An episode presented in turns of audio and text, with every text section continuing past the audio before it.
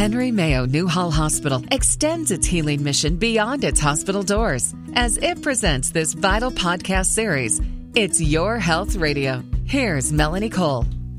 If you pay medical bills, you might have noticed that some of the terminology can be a little confusing. Understanding some of the more important terms can go a long way to helping you get the insurance that will work for you and help you figure out exactly how much a treatment might cost. My guest today is Kamala Hagan. She's the manager of business services at Henry Mayo Newhall Hospital. Business services manages all of patient billing for the hospital. Welcome to the show, Kamala. So let's start with some of the more basic terminology. What is a copay? Copays are a dollar amount that you pay when, say, you go to the emergency room and you'll have a $25 copay. Now, some of the problem is that patients will go to the emergency room maybe twice in a day, and they don't realize that that copay applies each and every time they come. So then, what's the difference between a copay and coinsurance? So, coinsurance, if you have a plan that's like an 80 20, so the insurance company will pay 80% of the fee or the contract rate, and the patient is responsible for 20%.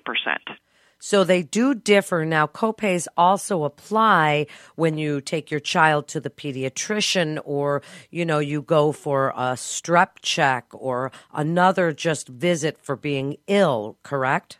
Correct. If you have like an HMO plan and you have to see your primary care physician, you may have a copay of $10 or $25. So then, what is a deductible, and do your copays go toward that deductible? The copays do not go towards the deductible. The deductible is the amount that you have to pay out of pocket before the insurance starts to pay. So you pay your deductible, whatever it is, five hundred, a thousand dollars, and then once you've done that, then that coinsurance of eighty twenty kicks in. So then what is an out of pocket max? If we hear the deductible, what's the difference between that and an out of pocket maximum? So if you have an 80 20 policy, but you have an out of pocket max of, say, $5,000, once you've paid out that $5,000, you'd no longer have to pay the additional coinsurance. So then stuff technically should be covered at near to 100%. Yes. So, what about something like preventive services? How are they included in some of this billing and terminology that we might hear? So, preventative services are usually covered at 100%. They usually don't apply any out of pocket to the patient's expense. What would be considered preventive services? Mammograms, um, pap smears, things of that nature and and well visits like our physicals and our blood work or you know the annual physicals that children have to go through are those considered preventive and covered as well? It really depends on the policy but a lot of policies do cover them at 100% and recently colonoscopies are even considered a preventive services. So are they covered as well? They are covered if nothing is found. If something is found then it becomes a patient liability. So, what about in network and out of network? What do those mean and how do they affect the billing?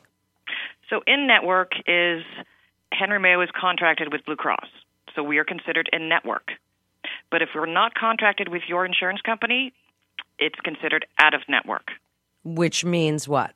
Which means it's a higher patient responsibility. So we encourage listeners to go within network just because then their insurance will cover it more fully, yes? Correct. So people maybe they have good insurance or they lose a job and then they hear that they might be able to get something called Cobra. What is that? Cobra is an extension of your insurance policy, but you are paying the premium, and therefore it can be very costly. Usually, your employer will pay part of the premium and you pay part, but Cobra, you're paying all of it. So now, as people hear about all of these terms, Kamala, then they hear, you know, about prescription health insurance and prescription medications and what's covered and whether there's a copay for that as well. Speak a little bit about prescriptions, how they're included in this health insurance terminology, and what the difference between something might pay for a generic versus a brand name. So prescriptions, I have a HMO, and my prescriptions are covered, and they run about seven dollars. If if you're getting a generic brand, it's usually a lower cost to the patient, than a brand name. Therefore, you're encouraged to get the generic brand. So people receive this thing in the mail that they're not sure if it's a bill yet, and it's called an EOB. What is that, and how does it describe, Kamala, the summary of benefits and coverage? So an EOB is an explanation of benefits. It will list out any type of copay that you may have, coinsurance, any contractual adjustment that is done with the hospital, and what they have paid on the claim. Or it can also be a denial for many different reasons. The issue we have today is patients will come to the hospital, they will stay for maybe two or three days. The stay is not considered medically necessary, and the patient has sent an EOB stating it's denied, and the patient thinks that they are responsible when they aren't. If we keep a patient and we do not obtain authorization and it's not considered medically necessary, we do not bill the patient. That's really an excellent explanation and so important for listeners and patients to hear.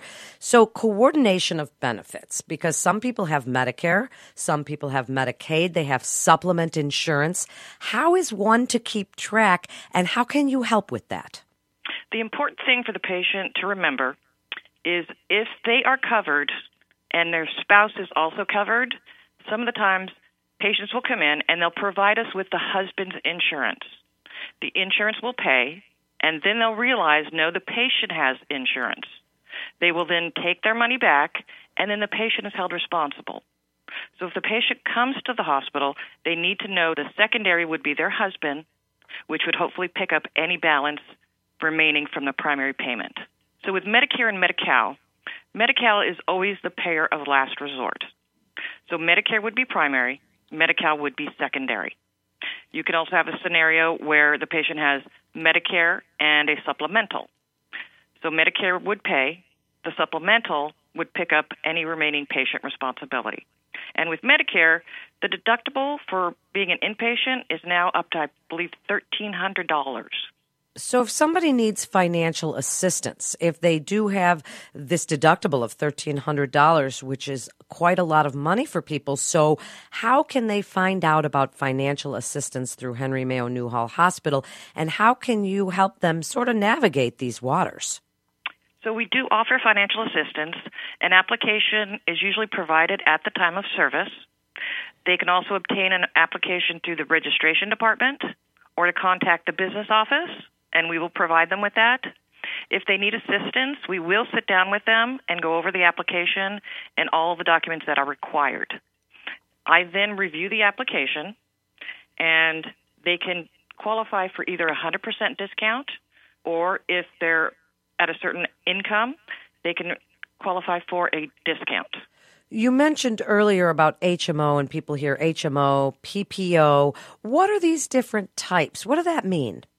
So, an HMO is a health maintenance organization, and you will have a primary care physician. And in order to see other doctors, your primary care physician has to provide a referral for you. With a PPO, it's a preferred provider organization, and you can go to other providers without that referral, but it's usually a higher cost to the patient. It's also usually a higher premium. So summarize it for us, Kamala. What you want listeners to know, what they ask you every single day when they say, okay, I don't understand this. I don't know what I need or what's covered. What is it you tell them? What would you like them to know right now? Well, what I would tell them is that if you have questions, you can always contact our office. We will go over your bill, your EOB, and if you really need to sit down with somebody, please come into the hospital and we will have somebody sit with you and go over everything and try to guide you in the proper direction. Thank you so much, Kamala, for such great information. It's so important for listeners to hear so they can be their own best health advocate. For additional help and information to reach business services, you can call 661 200 1110 or you can call admitting at 661 200 1050. You're listening to It's Your Health Radio with Henry Mayo Newhall Hospital. For more information, please visit henrymayo.com. That's henrymayo.com. This is Melanie Cole. Thanks so much for tuning in.